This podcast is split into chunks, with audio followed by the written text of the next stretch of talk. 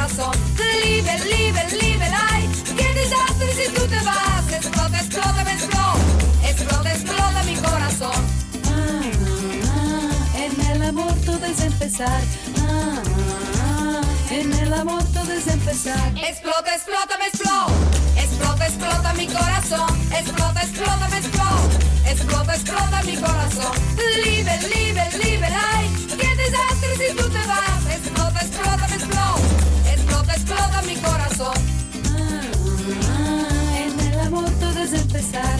Ah, ah, en el amor todo es empezar. Explota, explota, me explota. Explota, explota mi corazón. Explota, explota, me explota. Explota, explota mi corazón. Libe, libe, liberal. Monchi Álvarez Arancha Nieto y Verónica García Peña con ese universo en el que todos cantamos. Verónica, ¿qué tal? Buenas, tardes. buenas, bueno, buenas cantamos. tardes. Es una Cantamos, forma de cantamos. decirlo, sí, ¿eh? sí, sí, Sí. cantamos. Yo me voy a pedir la baja, eh, que lo Eh. sepáis. ¿Pero por porque, qué? Porque he Usted, intentado, usted tendrá que pedirse la alta.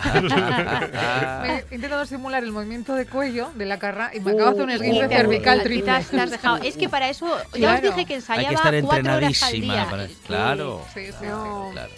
Bueno, eh, seguimos con el universo Carrá, que yo había pensado que quizá Sí. este fuera el último, pero no. Epa. ¿Va a haber más? Va a haber más, va a haber uno más. Mire qué elegante menos. viene Verónica Ah, García muy Peña. Yo es que he decidido Sí, que chaqueta americana. yo aquí toda... Chaqueta americana Burdeos con camiseta blusa, camiseta, bueno, pues camiseta. camiseta a, a juego, muy Con un bonito. loro. Ahí está, con un loro, dice. Bueno, eh, estoy viendo un, un programa de tele, atención directivos de RTPA, abran las orejas, con estas dos señoritas presentando. ¿Qué le, qué le parece? De música estaría Sí, bien, ¿verdad? Estaría guay. Me encanta, me, me encanta la idea. Y además llamo las dos deportivas con suplementos, que lo sepáis. Que lo se- Sí, Muy bien. es que Monchi son de deportivas. sí de- eh, los playeros Los que dicen en mi barrio. Llamo a las dos y suplementos. Sí. un poco... Sui generis. Luego subimos fotos a redes Ah, sociales. muy bien. Pues eso, que no va a ser el último. No, No va a vamos a tener que decir hoy lo de, oh, qué pena, qué lástima. Eso lo dejamos para la próxima semana. corazoncito". Sí. Y este universo no sé cómo calificarlo. Ya sabéis que le suelo poner una especie de subtítulo, o más o menos, ¿no? Y este, el subtítulo igual se lo ponemos al final, porque claro, he traído unas canciones que por un lado son muy nuestras, Mm. pero que en la voz de, de la, la Carra Suenan Sue- diferentes. Claro, suenan muy muy distintas, como la siguiente canción que nos vamos a ir de rumba y se la dedicamos a nuestro querido llamado Julio Iglesias. Ah, Qué bueno. Ah, pero, pero Julio Iglesias, pero Rafael Acarrá. Rafael Acarra. Ah, muy bien. ¿Dedicado a Julio Iglesias? Esta canción dedicada a Julio Iglesias. ¿Pero usted se la dedica o Yo, se la- yo, yo, yo. Ah, Muy ¿sí? bien, Ah, Yo. muy García bien, Peña. muy bien, muy bien. Pero todo tiene su sentido, ¿eh? Ya, según escuchemos la canción nos iremos dando cuenta de por qué se la dedico. Hey, hey.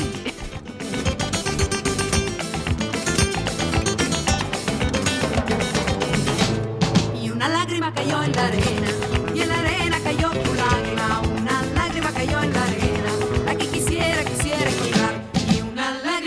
en la arena, y en la arena cayó tu lágrima. Una lágrima cayó en la arena, la que quisiera, quisiera encontrar. Me pediste un beso,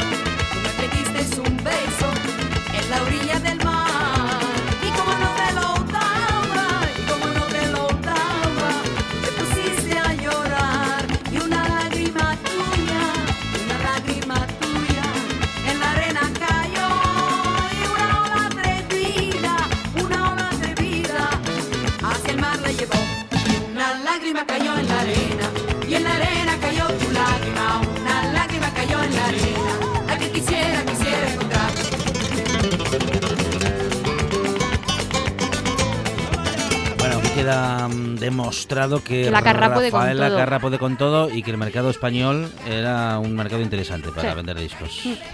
Bueno, no, esta es otra. Es que es un mix. Ajá. Es un mix de rumbas. Sí. Y ¿sabéis cómo iba vestida la Carrá cuando cantaba esto? Con, torre- con, lunares, con No, no, topos. llevaba toreras. vestido de faralaes, Sí. Sí. pero solo por detrás. llevaba por delante, era como el body, ¿no? Ajá. ¿Y por qué os cuento esto? Porque hay una anécdota muy curiosa y es que dices, con la poca ropa que llevaba Rafaela en sus momentos, ¿cómo es posible que pasara lo que pasó? Os voy a contar que esto es como los baúles de la Piquer.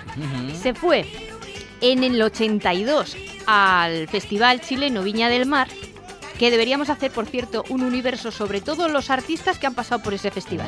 Porque yo creo que cada universo, digo, este fue al festival en tal año y fue y siempre... Muchos siempre- artistas y bigote arrocero. y eso es, eso es, es verdad, es verdad, que no se nos... Un buen dato, buen apunte.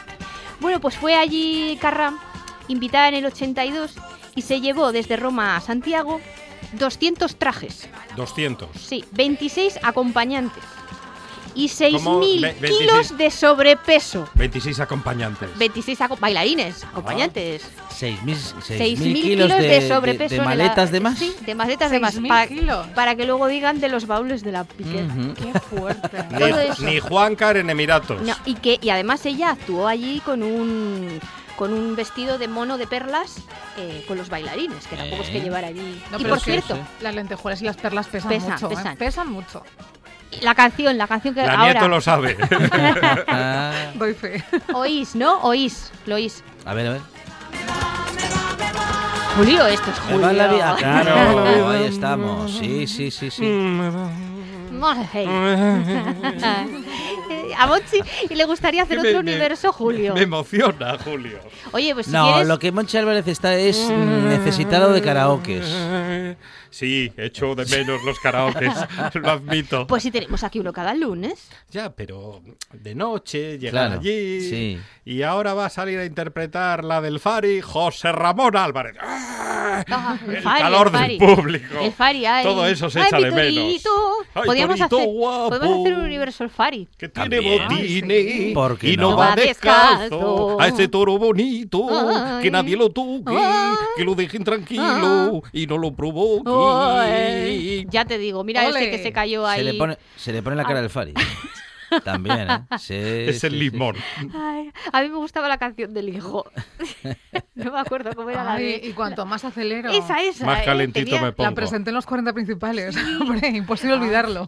tenía su ritmo. A ver, eran otros, otros años que le Que vamos había, a hacer. había un plus de peligrosidad de los 40 principales, ¿no? Totalmente. Dejemos al Fari y a su hijo. Y de una rumba a otra rumba. De una rumba a otra rumba de Rafaela Carrá, pero bueno, ¿qué, qué es el dis- Este Qué- es el pasa- universo dedicado a las rumbas. No, qué porque bien después pasa el polvo, pondremos otro... ¿Quién, yo? La rumba. Ah, la rumba. Ay, qué malo el chiste. ¿Sabes que mi aspiradora se, tiene nombre? Se llama Dorothy. Ah, sí. Ah, ¿Y, sí. es una, ¿Y es una rumba? No, No. Es- no, es, es, es otra Es marca blanca. No, ta- ta- tampoco. Tauris. Es una LG.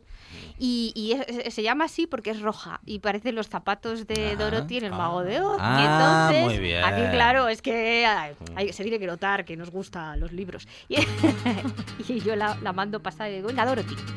Y la- hablo con ella, digo, Dorothy, deja la lámpara. Ay, ¿qué, qué, qué- qué cabezota eres? Deja la Y lámpara. venga la lámpara, venga la lámpara. Hombre, que es que se- tengo una lámpara de pie y se sube encima todo el A día. a mí me gusta escuchar a Verónica porque yo siempre me sentí mal por hablar con mi gato, pero ella habla con el aspirador. entonces digo, yo tampoco estoy tan mal de la Que cabeza. no, que no, que, No. que no, que no. Yo, Es lo, una- yo lo hago con el transistor, me es cabreo una excusa como Pero otra eso, cualquiera. eso es más normal, porque te cabreas con quien habla a través del transistor.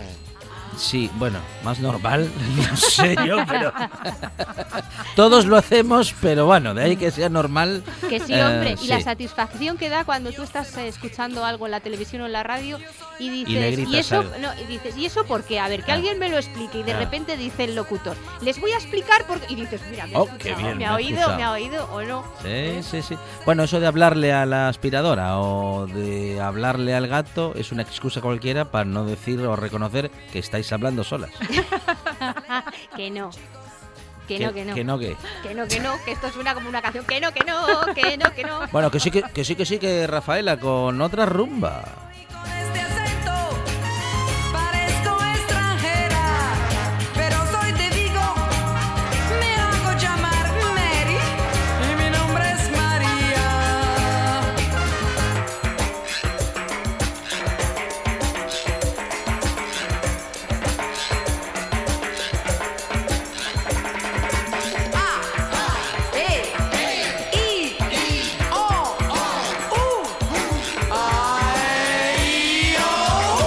loquito como.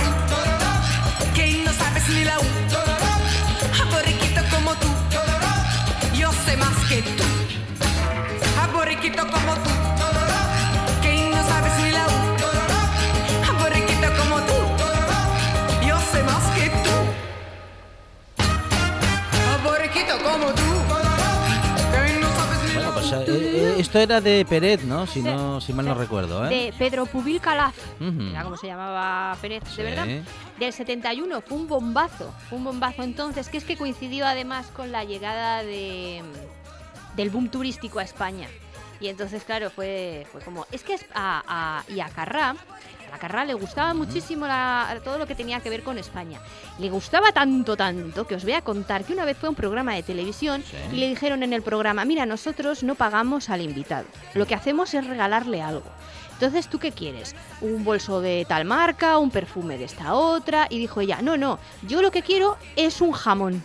Un jamón de jugo bueno y tal. Y claro, como ella no sabía cómo podía... Y le regalaron el jamón. Y como no sabía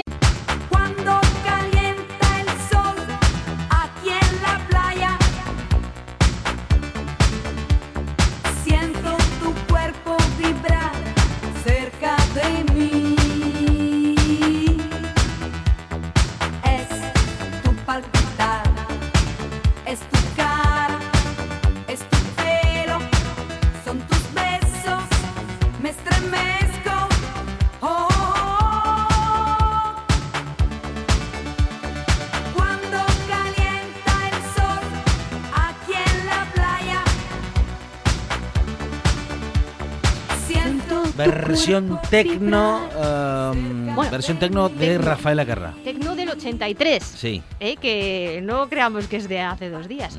Es la versión de Cuando calienta el sol. La habéis Sí, reconocido, sí, claro, ¿no? claro. Sí, sí, sí. Sí. Cuando Esta canción- caliente el sol. Eso. Esta canción se llamaba originalmente Cuando calienta el sol Sí. en Masachapa. Sí, acabo de hacer Joan Manuel Serrat pasando por Por no Granada. se sabe. Me parecías tú, pero como, como no había estado mirando, digo, Monchi no pudo ser. No. Fue Fonseca, seguro, ese rato. Pues eso que se, llama- que se llamaba Cuando caliente el sol en Masachapa. Porque es una canción compuesta por, por un compositor nicaragüense que se llamaba Rafael Gastón Pérez. Y la Sociedad Argentina de Autores Sí. también le da crédito al argentino Carlos Alberto Mar- Martiloni. Mar- Ajá. mm, Martinoli. Sí. Eh, Martinoli. Viste. Sí, ese. Y la canción fue publicada en el 61 y popularizada por un grupo cubano, Ajá, mexicano, los hermanos Rigal, ajá. ¿Pero cubano o mexicano? los dos. Cubano-mexicano. ¿Los Cubano, hermanos mexicano. qué? Ri- Rigual. Ah, Rigual. El Rigual. Sí. Que me he comido la U. He dicho Rigal porque sonaba. No voy a decir a lo que. Da igual. Es Rigual. Muy bien. Rigual. Y bueno, y fue tan, tuvo tanto éxito, fue número uno en, en Italia y por eso, en realidad, claro, ¿cómo no va a hacer una versión la, Ra- la Claro. Rafaela? Ah. Aunque no sabéis quién es la versión, quién ha hecho la versión más súper famosa de esta canción. En el año 87. Ajá. 87. Eh, Un Lu- chico. Luis Miguel. Sí, muy bien, muy bien. Luis Miguel tiene 20.000 versiones de todo. Pero, pero no sé si habéis visto el vídeo musical de esta, de esta canción de Luis Miguel grabado en Acapulco. Con Malaya. Carey. Mm. ¿O no? No, no, no, después. no, Ah, vale, no, vale. es muy jovencito aquí, nada, no sé cuántos tendrá, 17, 16, no sé.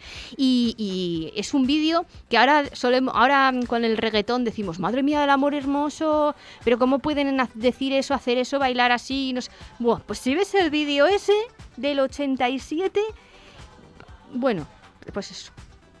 ¡Epa! Bueno, Eso hay- es porque hemos dicho Luis Miguel y, No. y- y- y- ¡ay! ¡Ay, que se nos ha puesto nervioso!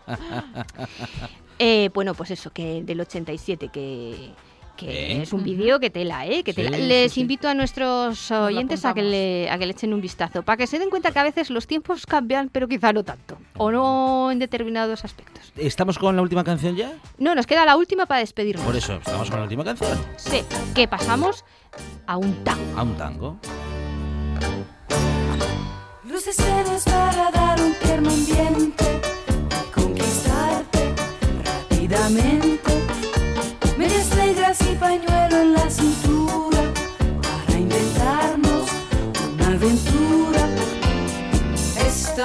no pretendo nada, solo quiero hacerte feliz. Vamos a bailar un tango y ya verás cómo cambia de color la El realidad. tango de Rafaela Eh, Carrá. sí, Lola se titula. Y es un tango que lo compuso su primer marido, el que fue su primer marido, Bon Compagni y Ormi.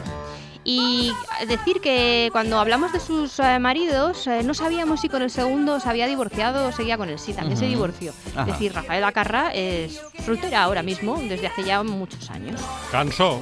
Sí, sí, de los dos. Y, pero bueno, mantuvo con ambos eh, muy buena relación y ah, con el primero, de hecho, ya comenté que eh, vivió con él puerta con puerta hasta que él falleció. Así que, y he querido terminar con este tango de Rafaela para tener buenas energías y para mm, demostrar que la Rafaela Carrá puede con todo. Ya sé que queda muy feo decirlo de la delante de los nombres propios. Pero esto Pero es cariñoso. pero en este caso sí, en este caso lo, lo digo porque mm, es como si perteneciera a nuestra, a nuestra vida, ¿no? O sea, no es, es como la banda sonora de nuestra vida. Y como yo la recuerdo desde la infancia, pues yo la llamo La Carra. Ahí está, ¿eh? y con eh, todo orgullo y satisfacción porque la siente muy cerca mm, suyo. Es Verónica García Peña y los universos musicales de cada semana. Verónica, muchas gracias. A vosotros. campo libre a nuestro amor. Vamos a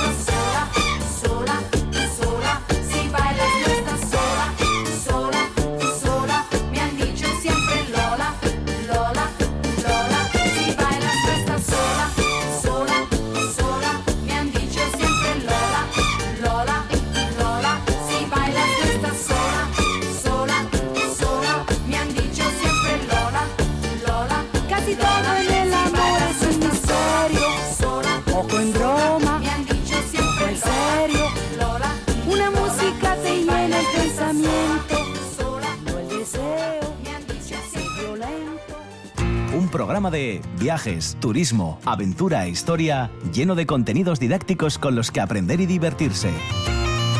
Un escaparate turístico donde se incluyen información sobre casas rurales, hoteles, gastronomía, turismo de aventura, senderismo, Voy festivales. a volver a salir y quiero que me aplaudáis como si fuera yo que sé. Un buen día para viajar.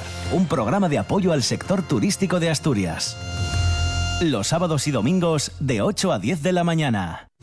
En RPA te lo contamos todo. Información al minuto con el rigor y la pluralidad de lo que somos. Un servicio público. Por la mañana, a las 7, Asturias Hoy Primera Edición. Por la tarde, a las 2, Segunda Edición. Y por la noche, a partir de las 8, tercera edición. Y a, las horas en punto, boletines de noticias. Asturias hoy. La actualidad no descansa. Nosotros tampoco. La buena tarde, con Alejandro Fonseca.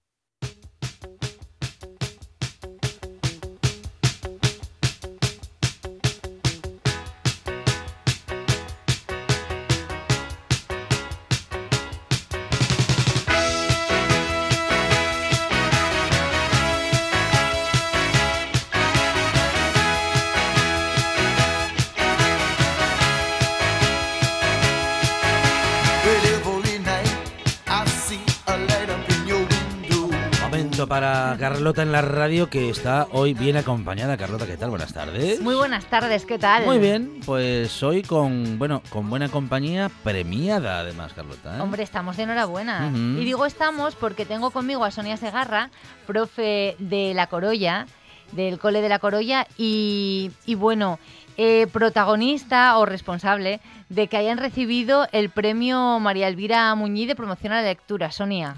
Hola, bien, buenas Sonia, tardes. ¿qué tal? Bienvenida. Muchas gracias. Bueno, un buen trabajo y, bueno, en este caso reconocido. Bueno, algo que no, su- no siempre sucede. Digo que muchas veces se hace un buen trabajo, pero no llega el reconocimiento. ¿no? No, en este caso la verdad es que sí, que estamos todos súper emocionados con el premio. Ah, además que, que compartíamos eh, con muchísimos proyectos magníficos magníficos, porque la verdad que, que en Gijón se trabaja la lectura con muchísimo cariño y el resto de proyectos presentados eran fantásticos. Ujú, bueno. Con lo cual tiene mucho más mérito. Ujú. Es una gozada saber que vivimos en una ciudad con mucha letra y mucha tinta. Y para situar un poco a los oyentes, eh, les podemos explicar que el premio María Elvira Muñiz tiene como dos, eh, dos secciones, ¿no? Dos Este año eran vertientes. tres, porque como Tres. se fusiona con, con la feria del, del libro, Sí. entonces hab- había como tres, tres cata- categorías. Cuéntanos, cuéntanos. Entonces, bueno, eh, nosotros, bueno, la- la- lo que es el, el centro educativo, el, el proyecto eh, lector, em, después en- hay el, el proyecto de todo lo que es la trayectoria literaria y, y luego había un proyecto especial em, que, que es como una iniciativa de promoción de la lectura. O sea, este año han sido tres debido a, a eso, a que como tenemos la gran suerte de poder fusionar dos cosas maravillosas como es el María Elvira Muñiz y el, y el FIX, pues, pues ha dado como resultado eso, el que haya un premio más y podamos estar juntos y bebiéndonos de todo eso, porque bueno, en las redes sociales ahí vamos intercambiando los premiados, en las Claro. enhorabuenas y, y los buenos deseos y, y es una, una maravilla, la verdad que sí. ¿Y cómo afectó este tema de la pandemia a, a los, a los chavales? Al- a al ver, cole. cuéntame. ¿Mis ahijados están leyendo o no están Uf, leyendo? sí, y seguramente estarán escuchándote también, porque ahora ya están en, en segundo de, de eso y ya no tenemos la premura del tiempo. ¿Te acuerdas que antes teníamos que grabaros para poderos oíros? Porque a las cinco y cuarto salíamos de, Claro. del cole. Eh, o sea que seguramente te estarán escuchando. Pues el- ellos la lectura, muy bien. Ya sabes que cuando en los niños siembras esa semillita especial de, pues eso, de los y de repentes y de la magia y de las Mm, palabras, pues eso se traduce tanto en, en lectura como en escritura. Entonces tienes unos ahijados que dan muchísimo de sí, que siguen creando palabras, siguen leyendo y disfrutando de todo, todo lo que se les ofrece como esponjitas. Qué gozada. Vamos a darles un abrazo muy fuerte. Muy bien, ahijados literarios de Carlota. ¿eh? Además es que, bueno, has visto que tenemos la llave que nos Sí. habéis enviado aquí Ujú, en La Buena Tarde. claro. Vamos, os tenemos muy en cuenta y nos sentimos un poco responsables de ese premio. Hemos puesto una gotita de tinta en las ondas. ¿Puede ser? Sí, puede ser, no, segurísimo. Estupendo. Además, el, el proyecto que, que amadrinas, el Al rescate de las palabras olvidadas, es, es un proyecto que, que además no solo eh, estuvo durante ese año, sino que el año siguiente que viniste a, co- viniste a compartir el- la merienda La literaria. ¿eh? eso fue creciendo y fue evolucionando. Y de hecho, este, este año en pandemia, eh, de palabra, bebe de la fuente realmente de- del proyecto de las palabras olvidadas, de- del, del rincón, em, en Confundeu. O sea, ahora lo que se Sí. están es planteando el por qué eh, hay una palabra fundeu que se incorpora, ¿no? O sea. ¿qué, Claro. qué- qué tiene esa palabra que no tienen otras, ¿no? Y, y eso ha evolucionado, yo te digo, en secundaria, o sea, pasa de primaria a secundaria. O sea, si nosotros vamos dándoles esos toques, ellos Se van lo llevan con ello. Ujú. Qué bien. Pues vamos a hacer una cosa. Antes de. Yo quería hablar contigo de excusas reales que he visto para no leer. Además, es que, Alejandro, aunque no te lo creas, son excusas absurdas, pero que la gente da para no leer. Pero para asegurarnos de que nos da tiempo, yo creo que lo mejor es entrar primero en el refugio de papel para que mis ahijados rescaten un par de palabras que nos han traído, que tiene Juan el técnico por ahí. Y, y luego ya eh, vemos esas excusas que os vais a quedar alucinados y a ver a vosotros qué os parece. ¿eh? Estupendo. Hola, mi nombre es Enar y soy de primero de la ESO. La palabra que quiero rescatar es botarate, porque me gusta más que atolondrado. Muy Botarate. bien, Botarate. Bueno, qué bien tener además eh, las voces aquí con nosotros. Qué bueno, qué bueno, qué bueno. Enar, muchísimas gracias. Además, botarate, según la RAE, eh, quiere decir que tiene poco juicio y obra precipitadamente y sin reflexión. Así es como lo define la RAE. O también en su, segundo, en su segunda acepción, que es dado a malgastar el dinero. A mí también me gusta más botarate. Es, es una palabra muy guapa. Muchísimas gracias por rescatarla y vamos a por la segunda. Venga. Hola, mi nombre es Pablo Valle y, la pa- y soy de primero de la ESO. Y la palabra que quiero rescatar es bisbisear, porque todos los compañeros de mi clase hablan muy alto. Son unos gritones. Sí, es que además me comentaba Pablo, dices que no es lo mismo susurrar que bisbisear, porque el susurro tiene algo de complicidad y de Ah. ahí Claro. de- y dice, no, y bisbisear es, tú puedes hablar más bajito. Claro, tiene más que ver con el tono. claro. Tienes mucha razón, Pablo. Y además es una palabra que muy onomatopéyica, que suena a lo que significa realmente. Y según la RAE, es hablar en voz muy baja, casi susurrando. Pero como bien dice Pablo, no es lo mismo. Pues abrazote gigante para ellos y muchísimas gracias. Esperamos, porque a mí se me ha ocurrido y le he pedido por favor a Sonia que nos rescaten una vez al mes, por ejemplo, Sonia, el primer lunes de cada mes, ¿qué te parece? ¿Nos mandas unas palabrillas para rescatar? Claro. ¿Eh? Los chavales. Muy bien. ¿Os parece? Pero así, ¿eh? En- Claro, claro. En en mensaje hablado, ¿eh? Claro, claro, que sí, Alejandro, sí, sí. por supuesto. Claro que sí. Estamos haciendo radio. Muy bien. muy Igual bien. que se les están metiendo la palabra escrita, hay que meterles la palabra en las ondas, que esto también tiene que, que continuar. No, y eso les encantó ¿eh? al, al grupo anterior. El, el paso por las ondas les marcó. Ah, muy bien. es que estuvieron bien. aquí con nosotros. Sí, sí, sí, lo recuerdo, lo recuerdo. Mi Hermione, mi Sí. Hermione, aquí al lado mío. A ver si termina todo esto de la pandemia y podemos volver a reunirnos. Sí, ojalá. Claro que sí. Bueno, será dentro de poco. Seguro. Eh, a ver, las excusas para no leer. Os voy a dejar con la boca abierta. Bueno, hay quien, rato. hay quien dice, yo me canso de leer, dice, o preguntan, ¿no te cansas de leer? Dice, ni que lea corriendo, hombre. Ah, es qué muy bueno. Es buenísimo. Ese es buenísimo. Pues yo eh, estas palabras quiero dejar, quiero repetiros que os prometo que no me las he inventado. Son excusas que, que encontré en la red y, por ejemplo, la primera, la ti- esta es muy clásica. No tengo tiempo de leer libros. De leer libros, en concreto. Eso. Sí. O sea, de todo lo demás puedes leer. Sí. Pero a ver, el autobús, por ejemplo, Ay. el transporte Ay. público, Sí, ¿qué pasa? pues que puedes ir leyendo, te- aprovechas y lees un rato. Hay En tiempos el- muertos. En el tren, en el tren es fantástico. Es genial Sí, ir en un tren. sí, sí, sí. Es un transporte para leer, el tren. Cómodo y el traqueteo te acompaña. Mm, mm. Mira, traqueteo es una palabra muy onomatopeica y muy guapa también para rescatar. Y, por ejemplo, en la consulta del médico. Ujú. Estoy Uy, ese es el esperando. mejor sitio. Claro. Además Los hay silencio. dentistas. Claro. Claro. Uf, Muy los bien. dentistas. Lo que pasa es que tienen esa, ese hilo musical tan malo Sí. que mejor meterse en una buena historia. Pero sí, puestos encontraríamos un montón de, de ratitos muertos ¿eh? Para sacar el libro, desefundar y leer, pasar unas páginas. Además, eso va muy bien, pasar unas paginitas, Eso ¿no? es genial. Y sumergirte ahí. Y sobre todo que además estás eh, haciéndoles la guerra a los hombres de gris de Momo. A estos que te robaban el tiempo, se lo estás robando tú, recuperándolo otra vez. O sea que es genial. Otra excusa. Si yo ya leo, Sí. pero no libros. Ah, otra Ah, vez. Con un pero. Uy, qué malos Sí. son los peros, Los ¿eh? peros son- Sí, yo ya leo, pero no libros. Bueno, Además del otra refugio vez de palabras, ahí. teníamos que desterrar Pero palabras. entonces, pero. Prensa, revistas... mm, El móvil, las eh, redes claro, Sí, las redes Todo lo que hay sociales. en... eh, Sí, claro. Internet... Cla- Internet. Internet. ¿Qué lees? Leo Internet.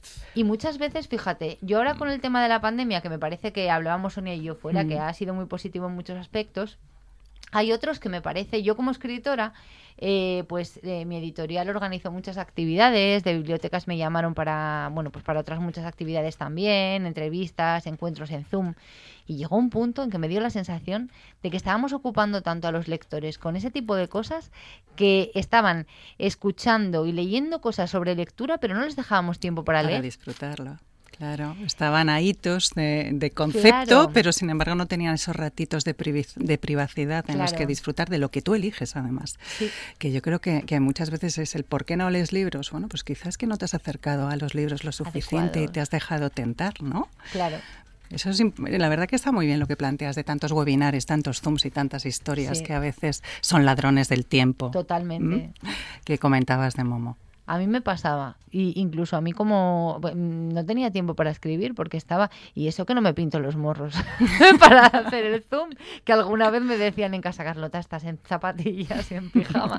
Pero es que claro, llegaba un momento en que a lo mejor en una tarde tenías no sé cuantísimas historias y al día siguiente otra y otra, y eh, al principio sí, mucha ilusión y te eh, y lo preparabas, pero es que luego ya estás Luego en casa. agota. Agota, sí. Bueno, Sonia, por delante, am, bueno, pues seguir acercando la literatura a los niños y niñas y seguir en ese trabajo, bueno, tan tan maravilloso, ¿no? Que, bueno, que te ha tocado, iba a decir, no, que has elegido, ¿no? Y que, que es acercar la literatura y hacerlo, bueno, pues mm, no necesariamente o únicamente siguiendo lo que marca un currículo y, bueno, en fin, un programa educativo. La literatura es mucho más que, Mucho que más. todo eso. Y ¿no? como dices, hacerlo de forma natural. Yo creo que es la, la mejor forma de acercarte a un libro, es eso, es el dejarte seducir y dejarte querer. Y lo fundamental es amar a las palabras y no tenerles miedo. De aquí que sea tan importante el refugio de papel. Sonia Segarra del Colegio La Corolla, eh, ganadoras eh, del premio Elvira Muñiz, eh, María Elvira Muñiz, de promoción a la lectura. Sonia, muchísimas gracias. Gracias a vosotros. Muchísimas gracias. Carlota, muchísimas Abrazotes. gracias. Un abrazo. Chao. Una de vinilos al ajillo, dos de micros al cabrales, tres de cables afogados. Oído cocina. Carlos Novoa se cuela en las mejores cocinas del país Astur. De lunes a viernes, a las 11 de la noche, Oído Cocina con Carlos Novoa. Ya sabe que somos de casa. La buena tarde en RPA.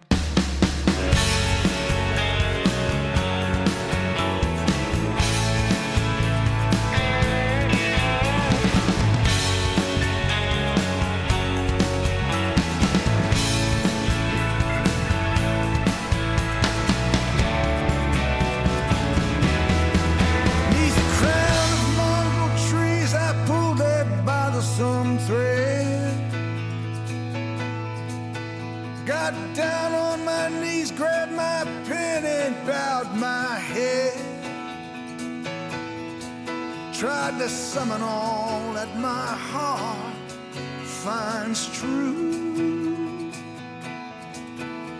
and send it in my letter to you.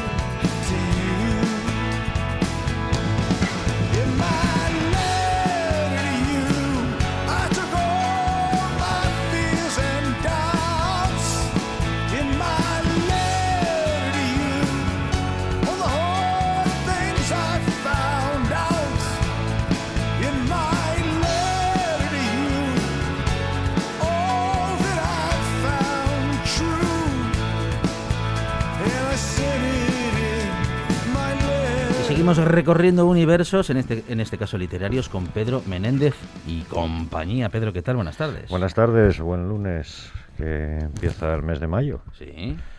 Y, y claro, esto de empezar el mes de mayo y no traer el poeta que presente el libro, pues parece que quedaba mal. Muy bien. Lo que pasa es que yo, yo Es ya- una costumbre ahora para Pedro Menéndez. Dice, bueno, sí. empezamos mes, traemos eh, No, no, escritor y- a escritor. Las, y las, las anteriores semanas y las siguientes parece que es que todo el mundo ahora se- quiere sacar un libro. Esto es un fenómeno muy curioso.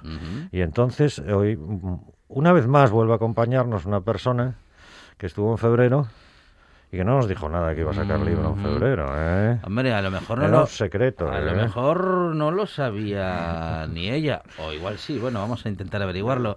Yasmina Álvarez, ¿qué tal? Buenas tardes. ¿Qué tal? Buenas tardes. Bienvenida Gracias. a esta buena tarde. Encantada. Bueno, compañera de esta buena tarde que de vez en cuando está con nosotros participando en tertulias, bueno, y y en cualquier excusa que se nos ocurre para acercarla.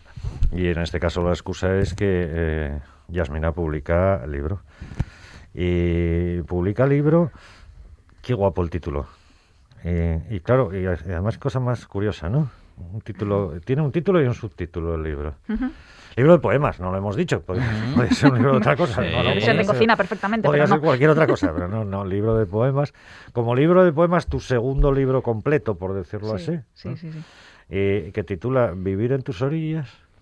Y luego tiene un subtítulo así como muy chulo, que es Versos desde Null Island.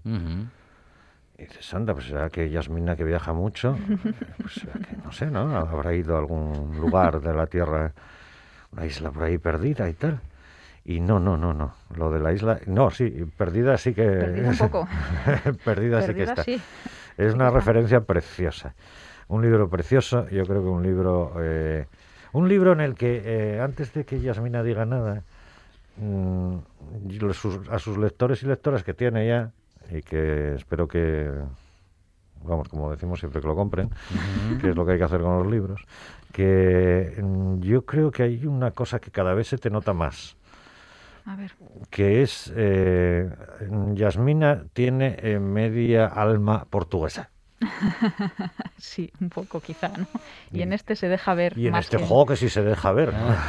se deja ver en muchísimo. este hay más saudade y más, y más ¿Verdad? Lisboa y más. Y sí. entonces, eh, que no, no es por razones familiares, bueno, a medias, pero de otra manera, no, pero no esas no son razones familiares, es, es, es yo creo. Y entonces eh, vuelvo a, a- a decir algo, de- ya lo hablamos aquí, con más autores y más autoras, eh, eh, aquí, norte de, norte, norte de España, Asturias, Galicia, Bierzo Ujú. y Portugal, eh, somos bastante hermanos, eh. Bastante, nos bastante. entendemos bien. Sí, yo creo que nos identificamos. y probablemente nos deberíamos en- entender mejor todavía lo que nos entendemos. ¿no? Mejor nos iría, sí.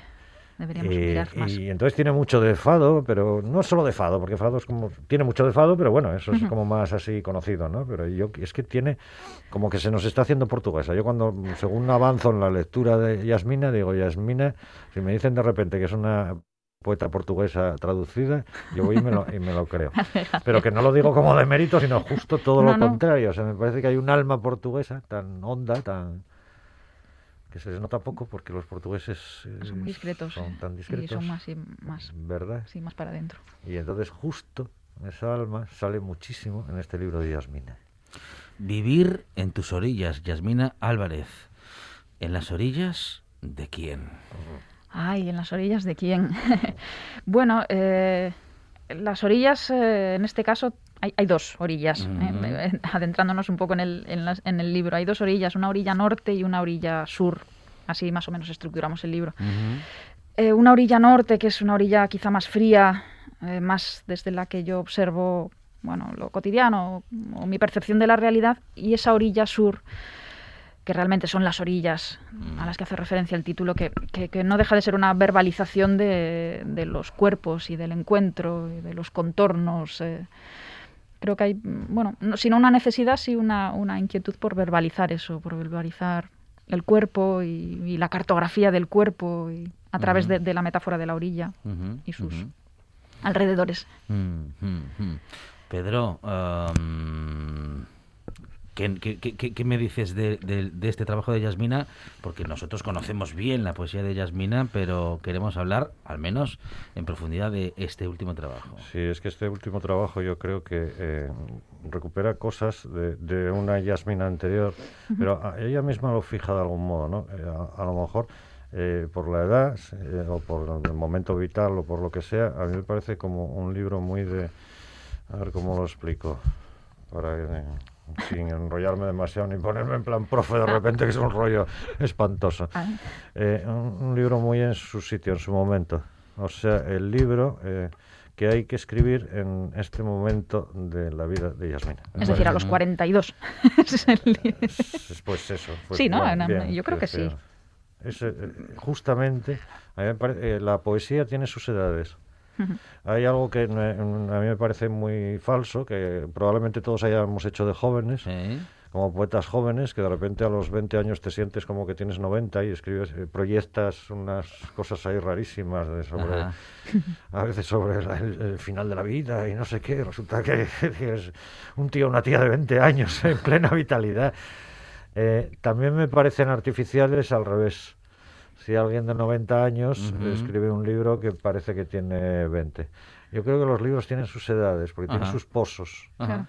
Y el pozo que alguien tiene a los 40 o a los 42 no, no lo puede tener a, los 20. Por eso siempre he estado en contra, además, y lo digo cada vez que puedo, de esa idea de que la poesía es solo para jóvenes y luego Ah, cuando bueno, uno se bueno, vuelve claro. adulto eh, se hace narrador o no se hace nada o cosas de estas. ¿Cómo que solo para jóvenes? No, es que en Bo toda esta gente eran joven, claro, porque morían con 20 y pico, hombre, qué bobada, claro. y la edad media de vida era de 30 y algo, ¿no? Entonces, eran, eran ancianos, coles, no sé qué, ¿no? Es que mueren con 30 y pico. Pues Claro, mueren con 30 y pico y ya duraban bastante más que los campesinos y que los mineros de la época. Claro, Entonces, claro, claro. Entonces, yo creo que este libro, eh, para mí, y al, al leerlo, lo acabo de leer este fin de semana, porque es que el libro en realidad eh, acaba de Sí, está- salir, o sea, está- tiene tres días. lleva tres días, Lleva tres el- días. Yo lo tengo en la mano desde el viernes, literalmente. sí, sí, ¿no? sí. Y, y, me, y- y necesita bastantes más relecturas de la primera lectura que le he hecho. Pero yo en la primera lectura lo que me encuentro es eso, ya eh, pozo. Bueno, también es verdad que el, el primero era un libro de, de- Bueno, a ver, publiqué mi primer libro con 40 años, quiero decir que ya llegó un poco tarde para la, la Sí, media, ¿no? Sí. Eh, pero es verdad que eran poemas escritos, muchos de ellos pues con 20, en- en- en- entre los 20 y los 30. Entonces, este sí que es un, es un, un libro que obedece al momento, efectivamente, porque es un libro escrito en los dos últimos años, dos últimos años y medio, entre el 18 y, y marzo del 20, vein- del 20. No es que este año ya, como uno lo quiere borrar, pues marzo del 20 más o menos. Entonces, pues sí, sí, es, es verdad que obedece a un momento eh, mío, personal, eh, vital. eh, bueno, es una edad también muy, muy particular, ¿no? También como mujer, es una plenitud que alcanzas en este momento de la vida que, que quizá te lleva también a, a- a escribir sobre y de esta manera. Digo yo que nos leerás algo, ¿no? Porque Bueno, hombre, va- no sé si va- os ponéis así. Es que, es que- es que además yo, Sin vamos a ver. Alejandro sabe que, que yo no, no tengo ningún problema en, en leer, todo lo contrario. Pero no cuando está Yasmina, porque quedo como, como, como Eso matado. es. O sea, es, que leer al lado de Yasmina es complicadísimo. No, bueno, bueno, bueno, ¿qué va? Sí, sí, te lo digo Eh, yo. Bueno, leo. A ver, es que estoy buscando así uno que no sea muy largo. Porque mira, esta vez han salido poemas un poco más extensos. Voy con un poema de la orilla sur que se titula Todo. Prométeme que este invierno adelantarás la primavera, que sembrarás entre mis brazos aquel primer sol de junio para abrigarnos febrero, que florecerá de nuevo tu espera, que me harás brotar entonces y que todo, por fin todo, sucederá en mayo, como suceden siempre los lirios. Bueno, sí señor, y sí señora. Am, y sí, bueno, alguno más, alguno más. Eh, bueno, a ver, tengo aquí uno, un dolor urbano. A veces, hay, a veces hay ciudades que nos, que nos duelen, ¿no? Bien porque, porque las tienes que abandonar o, o bien porque nos duelen sus habitantes o uno de sus habitantes o yo qué sé, estas cosas, ¿no? O porque nos duelen sus ausencias. O porque nos duelen sus ausencias, efectivamente. Eh, y bueno, esto quedó así, reflejado. Me duelen algunas ciudades. Se me resienten por la humedad sus calles. Le salen heridas en algunos cruces y me escuecen por todas las esquinas, especialmente si es aquella del encuentro. Se les resecan los labios a los aparcamientos. Amanece amoratada la piel de sus plazas si las golpea con rabia algún recuerdo. Y necesitan del bastón de la memoria, pues cojean, si entro sola, ciertos bares. Me duelen, me sangran algunas ciudades, me desgarran, me enferman hasta el luto. Pedro Es precioso la imagen de los bares Mm. del final, es- llama Mm. mucho la atención cuando lo lees por primera vez, el cómo de repente encaja un- algo muy urbano, muy tal, en medio del... Y yo, yo si me tuviera que quedar, es muy difícil de leer, pero bueno, es que, que iba a decir quedarme con un poema, es muy complicado.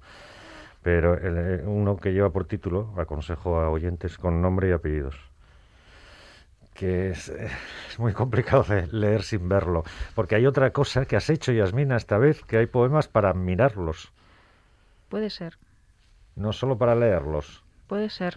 Con- sí. No es el caso de este poema, eh, pero hay otros con paréntesis que juegan con... con Sí. el- Hago mucho inciso.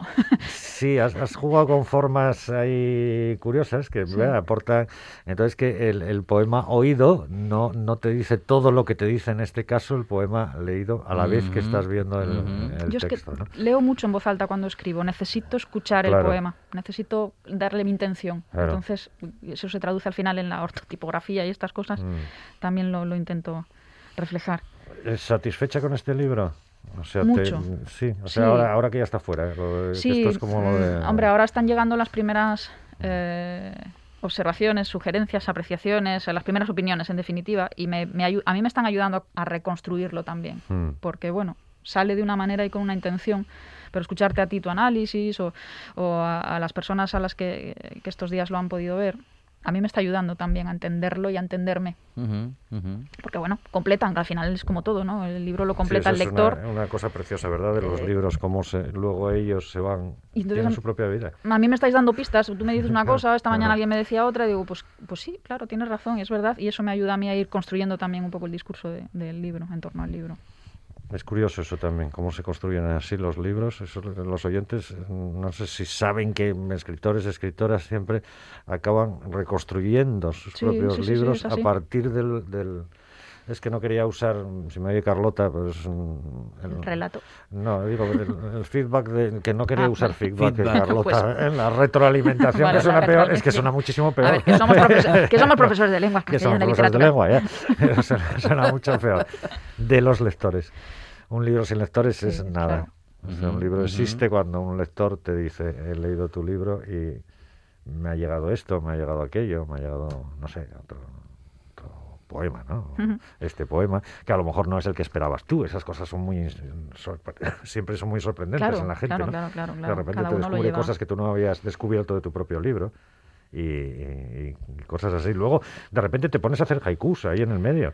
Sí, me venían, eh, fue, bueno, a ver... Bueno, ahí en el medio me refiero, es que la, la distribución física del Sí, libro, no la- es ahí en el medio, como en medio de la calle. Son, son unas amarras ahí que vendí en el medio. Mm. Sí, porque, porque como juego la, la- la estrofa me, me favorecía y también para el tipo de emoción que quería transmitir eh, Mm. en cuanto al, bueno, estamos hablando de- del lenguaje del deseo, de la atracción, etcétera. Entonces esas punzadas, esos que sentimos a veces eh, de atracción o de deseo, eh, el haiku se, se amoldaba muy bien a eso. Eran pequeños pinchazos que yo Eh, quería, que yo quería el transmitir. libro tiene, ya lo dijo Yasmina antes, pero tiene un trabajo estructural detrás, bueno, se nota también cuando ves el libro, cuando no solo cuando lo lees, sino cuando lo, lo- eso, lo repasas y tal, ves todo el trabajo de estructura del libro, que no es una colección de poemas. No, es, es más consciente en este caso. Sin desmerecer ¿eh? las colecciones de Claro, poemas, que no, no tienen que ver, pero que no- momento. este caso no es una colección de poemas, sino un libro con un... Porque nace concebido así. Yo creo que ya tenía Claro. la idea desde el, desde el primer poema,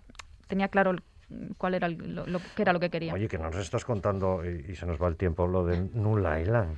Es una Bueno. pasada. Yo buscaba un título para un poema y en, eh, navegando un poco, nunca mejor dicho, además, en esos campos semánticos del mar, la navegación, la cartografía, etcétera, etcétera, eh, apareció Null Island, con lo cual también tuve yo que investigar porque no sabía exactamente qué era. Ahora ya sí, Null Island es una isla ficticia, es una isla que no existe pero que se utiliza en cartografía, son las coordenadas 00.